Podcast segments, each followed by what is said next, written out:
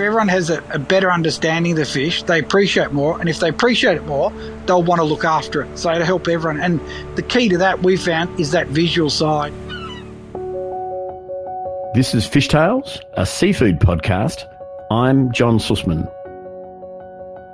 The ocean belongs to all of us. Bringing the various groups together under one cause is difficult, requiring patience and passion in equal measures. Media has an ability to provide not only a window to the world, but a means to glue the various parts of any world together. Al McGlashan had no clue that swapping his corporate job for life on the water would lead him to be one of the most prolific underwater photographers and marine media personalities of all time. Like millions of other Australians, Al fishes from the back of his trailer boat. Unlike the rest of us, though, Al does it for about 200 days a year and has earned a global reputation as an angler, photographer, and conservationist. Al is as adept at catching a good fish as he is a good photo, or snaring a memorable quote as tangling a line.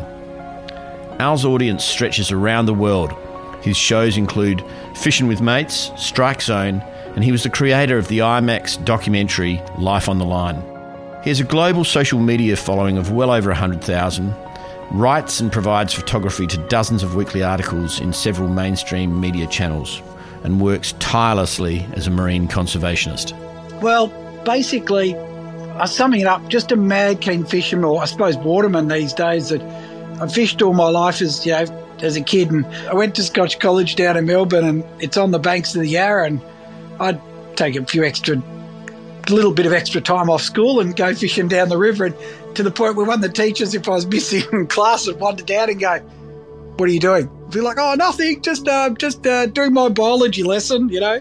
So yeah, and it just and it just grew and grew, and it's always, you know, like so many, it was my dad that introduced us to the outdoors, to the fishing and hunting and everything, and it's just something you, it's in your blood. You can't get rid of it, you know. I decided all I wanted was a, a job in fishing, and it took me a little while to sort of work around it and ended up being in media and, and particularly as a photographer because all the things you see as a fisherman be commercial or recreational out in the ocean no one sort of understood when they're back on shore. So i started taking photos and it it just grew from there. The media sort of you know went to books to magazines to you know tv and of course documentaries. It just keeps going and going. It's the best job in the world there are a myriad of stakeholders in the marine world, from the commercial, recreational, and indigenous fishers to those who use water to grow other things to those who purely want to surf, splash, or observe it. It's fair to say that no one stakeholder is more important than any other. But more than ever before, it is an imperative that all parties can coexist in respect, harmony, and a commitment to sustainability. Bringing the motley crew of water users together is no mean feat. Yeah, look, for me, the more time I spent on the water, the more I realised that, you know, there's no doubt the water's changing and, you know, the whole oceans are changing, and the more we need to do something. But in the past, it's all the different user groups fighting against each other. And the only way going forward I saw was that everyone needs to work together because we all want the same thing you know, everyone wants lots of fish in a healthy ocean. It's basically what it is. And while each group has its minor differences, I started to realize that the best thing to do was get recreational guys like it started with me with game fishermen and longliners that were, you know, arch enemies as a kid to get them alongside each other and go, look, we got minor differences, but we both want the same thing. So if we work together, it's going to be better. And that's now growing out, you know, across all boards, even to the point that we want the NGOs starting to come aboard and everyone can start sitting down together. And Life on the Line that we did for the Bluefin was a classic example of that, showing that if everyone works together, we can fix everything and make it better. So in the early days, I kept banging on the doors at CSIRO and that, and, and no one wanted to tell you anything because I, I remember as a kid I was trying to learn about swordfish and going, where are these fish? And they were doing a bit of tagging and stuff in the early days there, and no one wanted to help you. And by chance, I met up with Sean Tracey, who's at IMAS down in Tasmania there, and said, you guys are doing, and we, he started with Bluefin. And I said, You guys are doing this Bluefin. We need to be promoting this. You need to be filming. I'm doing a show.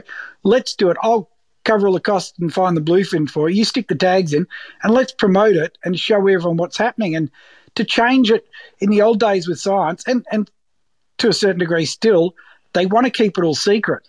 But you've got to put out there so people can learn from it. And, you know, satellite tagging, acoustic tagging, all these new, sort of styles of research or electronic research are just invaluable. And you engage the public. You get the commercial guys, the rec guys, and the general public interested in it. So, and they can't, if they don't understand it, they can't have an interest or a will to look after it. You know, there's no need to protect it if you don't understand it. So that sort of stuff that you can you do now is just next level. So now we're starting to look, you know, in the future we put together a, a foundation that gets the guys that are keen to get involved because if they get research, they've got to pay a charter or pay. If we can get the guys that are really keen to go out and do the work with them, you can put more money into more tags and learn more about these fish and, and get a better understanding, which is better for everyone.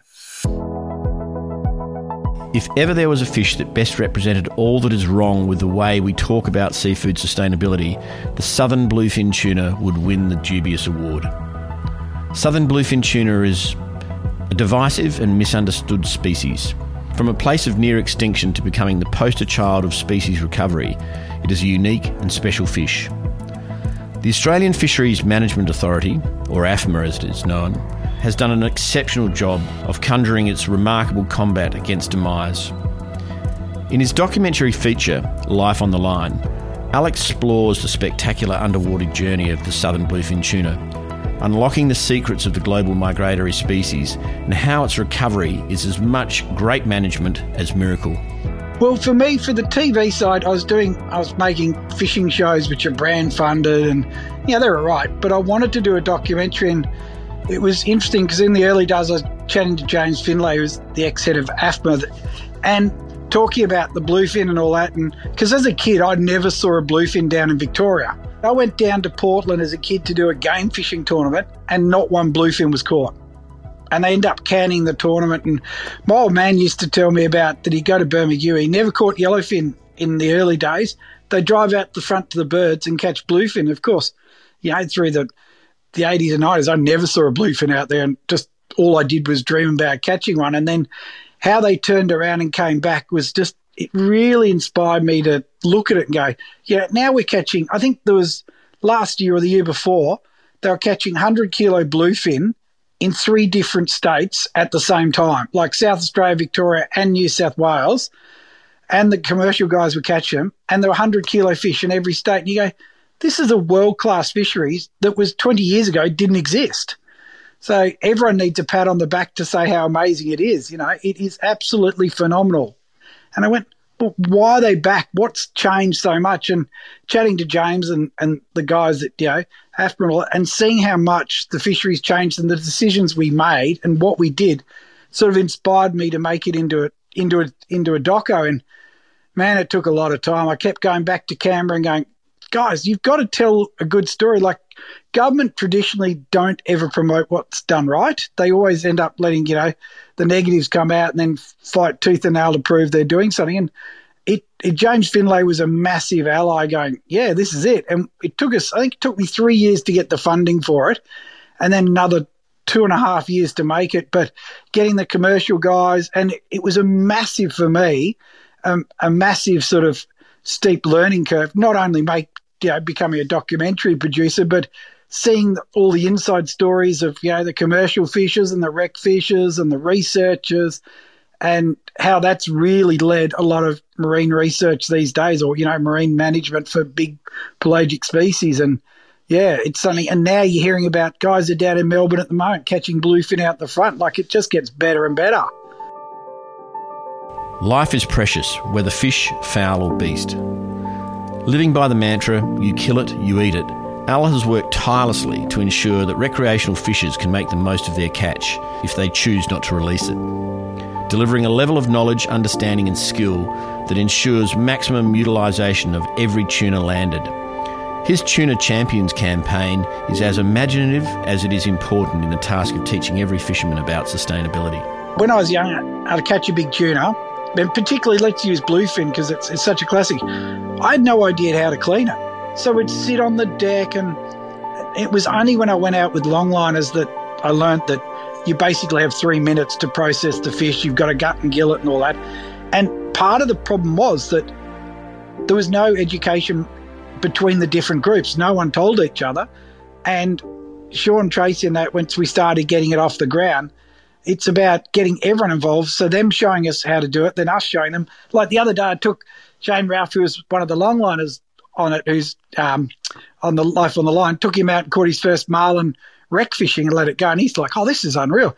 And that's what the crux of the the um, tuna champions is about: is sharing sharing all the information, whether it be the research, the data, techniques for better, you know, looking after fish so we minimize our waste. Because if everyone's involved and everyone shares, it's better for the whole fishery.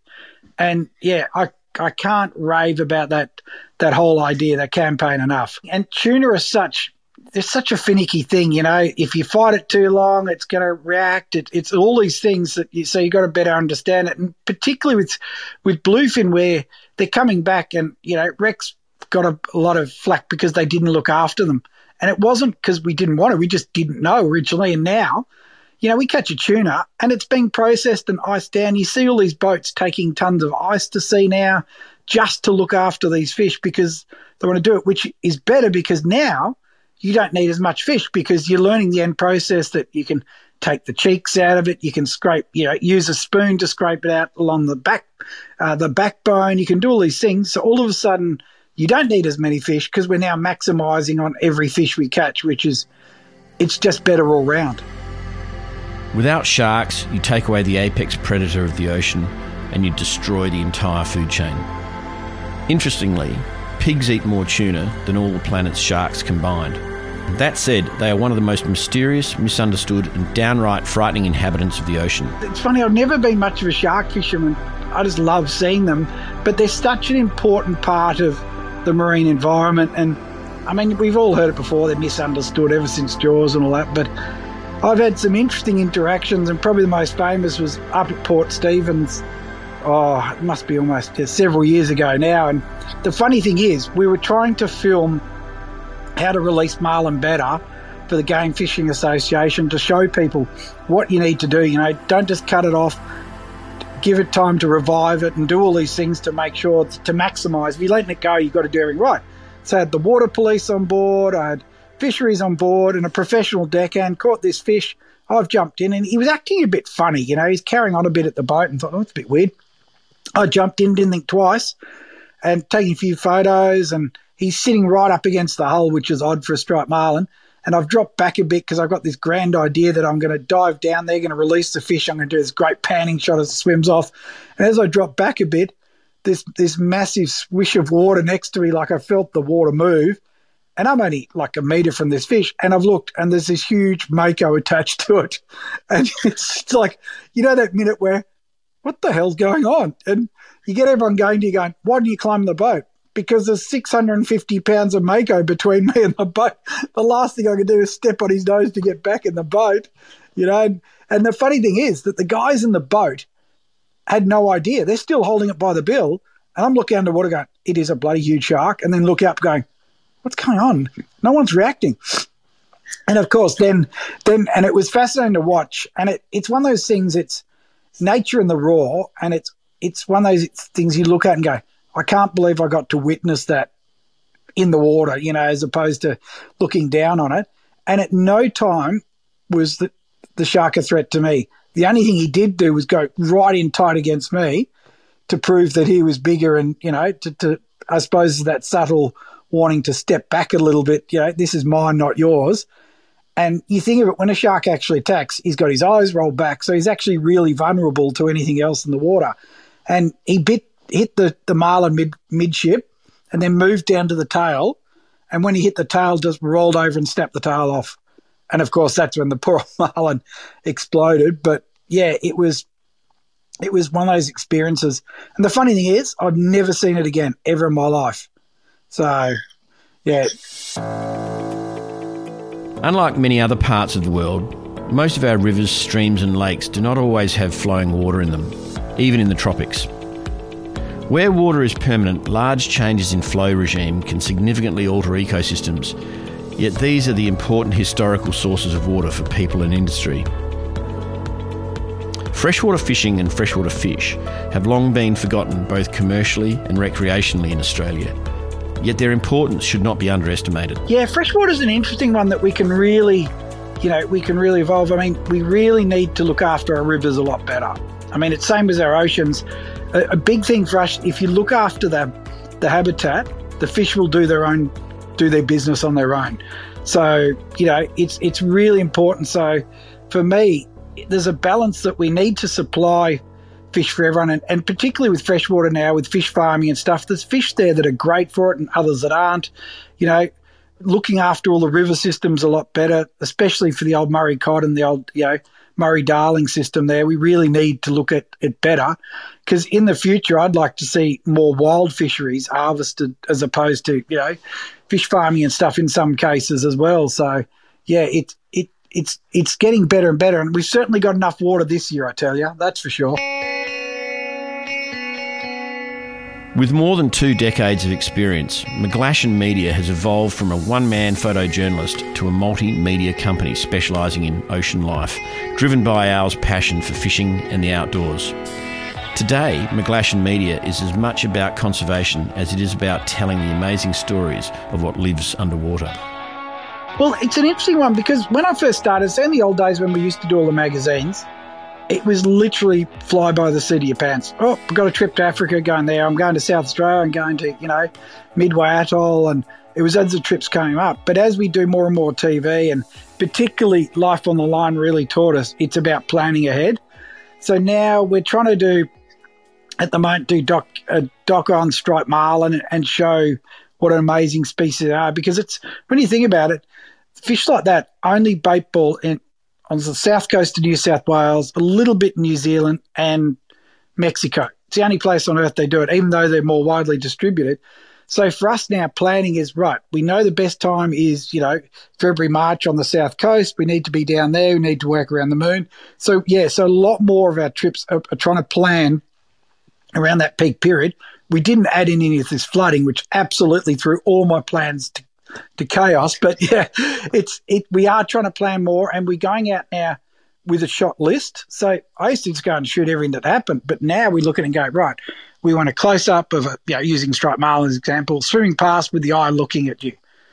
So a lot of that sort of stuff. And as I said, though, this year we couldn't see them in the water.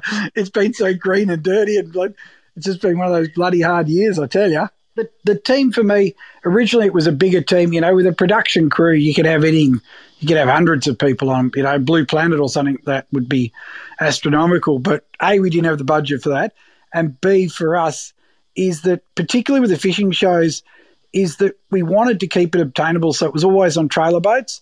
So suddenly the crew of you know five or six shrunk down to three or four, and and all of a sudden everyone's wearing multiple caps. So, you know, you have a cameraman who was a drone operator. I was doing underwater and GoPros, and then you had to have, someone else to catch the fish. And the funny thing is, I found is I've spent less time in front of the camera and more time behind producing as opposed to you know winding the fish up. These days, I want to get the shot instead of you know actually catching the fish. And it's now got the point where my young fella Cooper is doing his drone pilot's course at school so that he can do all the drone work for us. Plus, I don't have to pay him as much. He doesn't know that bit, though, by the way. He hasn't actually worked that bit out. I told him it was for board. the process of catching fish is a primal human instinct. For a conservationist like Al, it's essential that if he does kill a fish, he enjoys eating it. I was always brought up if you kill it, you eat it, so you don't waste anything. And the interesting thing is, the more I learned, and this probably goes back to Tuna Champions, the more I learned how to look after the fish, the better it tasted. So the more adventurous you get with cooking it. Fishing, being out in the water is great, but I'm absolutely enjoying the other side of it coming home and actually cooking up the spoils of, I suppose you could say, the spoils of the hunt. You know, that you know, the other night, Boards and I, my better half, were cooking up, you know, King George whiting and burgers. And the night before that, it was gummy shark. And, you know, it, it's the, the great thing about fishing. It's not just the time you spend on the water with your family, and that's both commercial and rec because you know commercials handed down through the family, same as recreational fishing.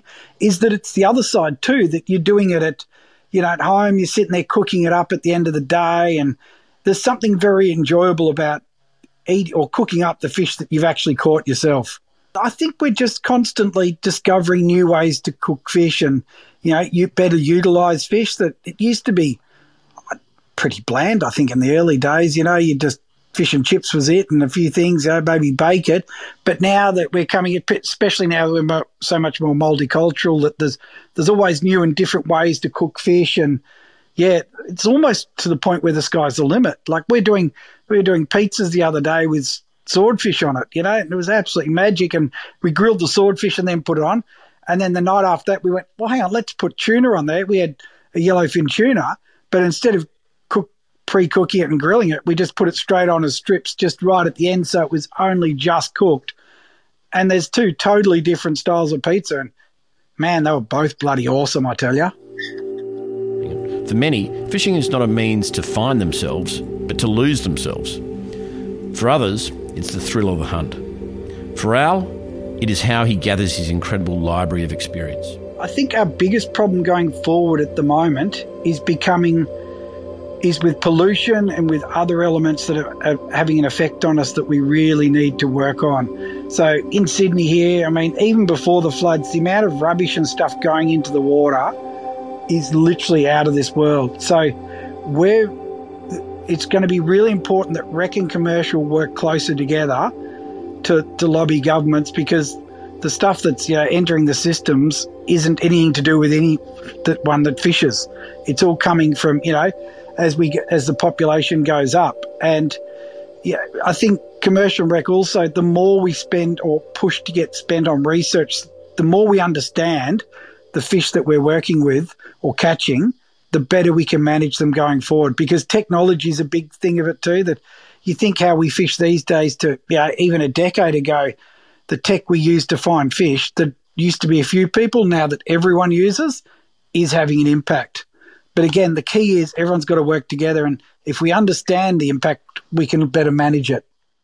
Well, for me now, it's the doco side. So we've we finished up fishing with mates has finished last year, so we ran the last episode, and this time, and it, it's to focus more, following in the footsteps, I suppose, of Life on the Line, the, the story of the Southern Bluefin tuna, is to do more on that because that did exceptionally well too. Like people wanted want to see more of that. So we want to show everything from freshwater to saltwater with, you know, we're starting, obviously, we're trying to start with striped marlin and show what we're doing right and what we're doing wrong and what we can do in the future. And it goes back to the crux of it that everyone's involved. And if everyone has a, a, better understanding of the fish, they appreciate more. And if they appreciate it more, they'll want to look after it. So to help everyone. And the key to that we found is that visual side that they actually get to, you know, not as many people get out in the ocean. If we can show them that, you know, on the big screen, you know, beautiful big marlin swim along. Nothing wrong with taking one home to eat if you want to eat one, but understanding, appreciating them will make it better for hopefully for the next generation and get them fishing more. Alice is much driven by wanting to get more people to experience the underwater world, be that in it or on it, as he is about being in or on the water himself. Um, every day is different. Like it, it's just you cannot go out. You just don't know what you're going to see on the water. You know, every day. Like we went out oh, a couple of weeks ago now, before all, all these floods came through, and we're fishing for marlin. We saw something in the distance. What's that? Drove over. It's an upturned tinny, absolutely loaded with dolphin fish and kingfish. So, like, just thousands of them. So, while the guys caught a few, I just jumped in and filmed them all. And there's, you know, all these little trigger fish and all these other crazy little fish around it. And you just go, how cool is this? And you, as I got back in the boat, turned around, looked back, and you can see, you know, Sydney in the background. And you look at it going, how cool is that? I've seen all these amazing tropical fish right on my doorstep. The only downside to the day was we didn't catch a marlin, so but we weren't complaining. We got fresh dolphin fish for dinner. Fishing's had a problem for recs is that because kids have been, you know, there's more and more regulations. They can't fish off this pier. They can't go there because it's marine park. They can't do these things. So, which has slowed them down a bit with the element that, you know, they just go and play computers. But now it's got a lot better with the fact that, well, I suppose you could say COVID, one of the advantages that it's got kids outdoors more, it's got families outdoors more. So it's really important that we get more kids and more people fishing both commercial and rec. So going forward, if it keeps, we've got to, I suppose, harness that build that we've got at the moment and keep it going and get them inspired and get them enjoying it. And so they can get more people out there fishing. Stories are the essential building block of empathy and human connection. Since the beginning of time, storytelling has been used to connect, engage, inspire, heal, and create a brighter future. I'd probably have to say the first really big one I had was, and would you believe it's bluefin? So we were up here in Sydney, and I had a couple of mates from down in Victoria calling up, going, "There's these 130, 140 kilo fish swimming around off Port Fairy, like 10 miles out the front." I'm thinking, really? Like this is, know, this is 10 years ago now, I suppose. It's unheard of, you know, or even probably a bit longer. And I went, that's it. And we were making Strike Zone TV, so my first ever TV series. So I turned around the camera and said, What are you doing tomorrow? And he goes, I don't know. I said, Let's drive to let's drive to Warrnambool tonight. So within an hour he's at my place. We drove all night, got there at seven o'clock in the morning, and drove out. And here's these massive fish blowing up that were, you know, all 100 plus kilos, which no one had really heard of much, you know, at that stage. They're just a rarity and they were everywhere. And it took me a couple of days to hook one. And then I fought it for seven hours and caught this damn thing. And it was the first time we really got an idea of how important social media has been because while we were fighting it, we kept updating on social media. And when we got back to the boat ramp, there were thousands of people there to see it. And it ended up being the biggest, I think it's still the biggest ever caught on 50 pound tackle, you know, 155 kilos. And everyone went mad on it. Then we put it on the news. It was the first time they really got a news story and then realised that the oceans are something that everyone's starting to get interested in. And that's something that we can all utilise that, you know, promoting it on the on the media as a positive so everyone looks at it and goes, Oh wow, that is really cool. Rather than poor old fishermen being sort of, you know, oh they're destroying the ocean. If we can get our story out there, then we can sell it the right way. Al McGlashan is a specialist storyteller without peer. His expertise, enthusiasm, and undying passion for all things related to the water makes him a rare and special marine species.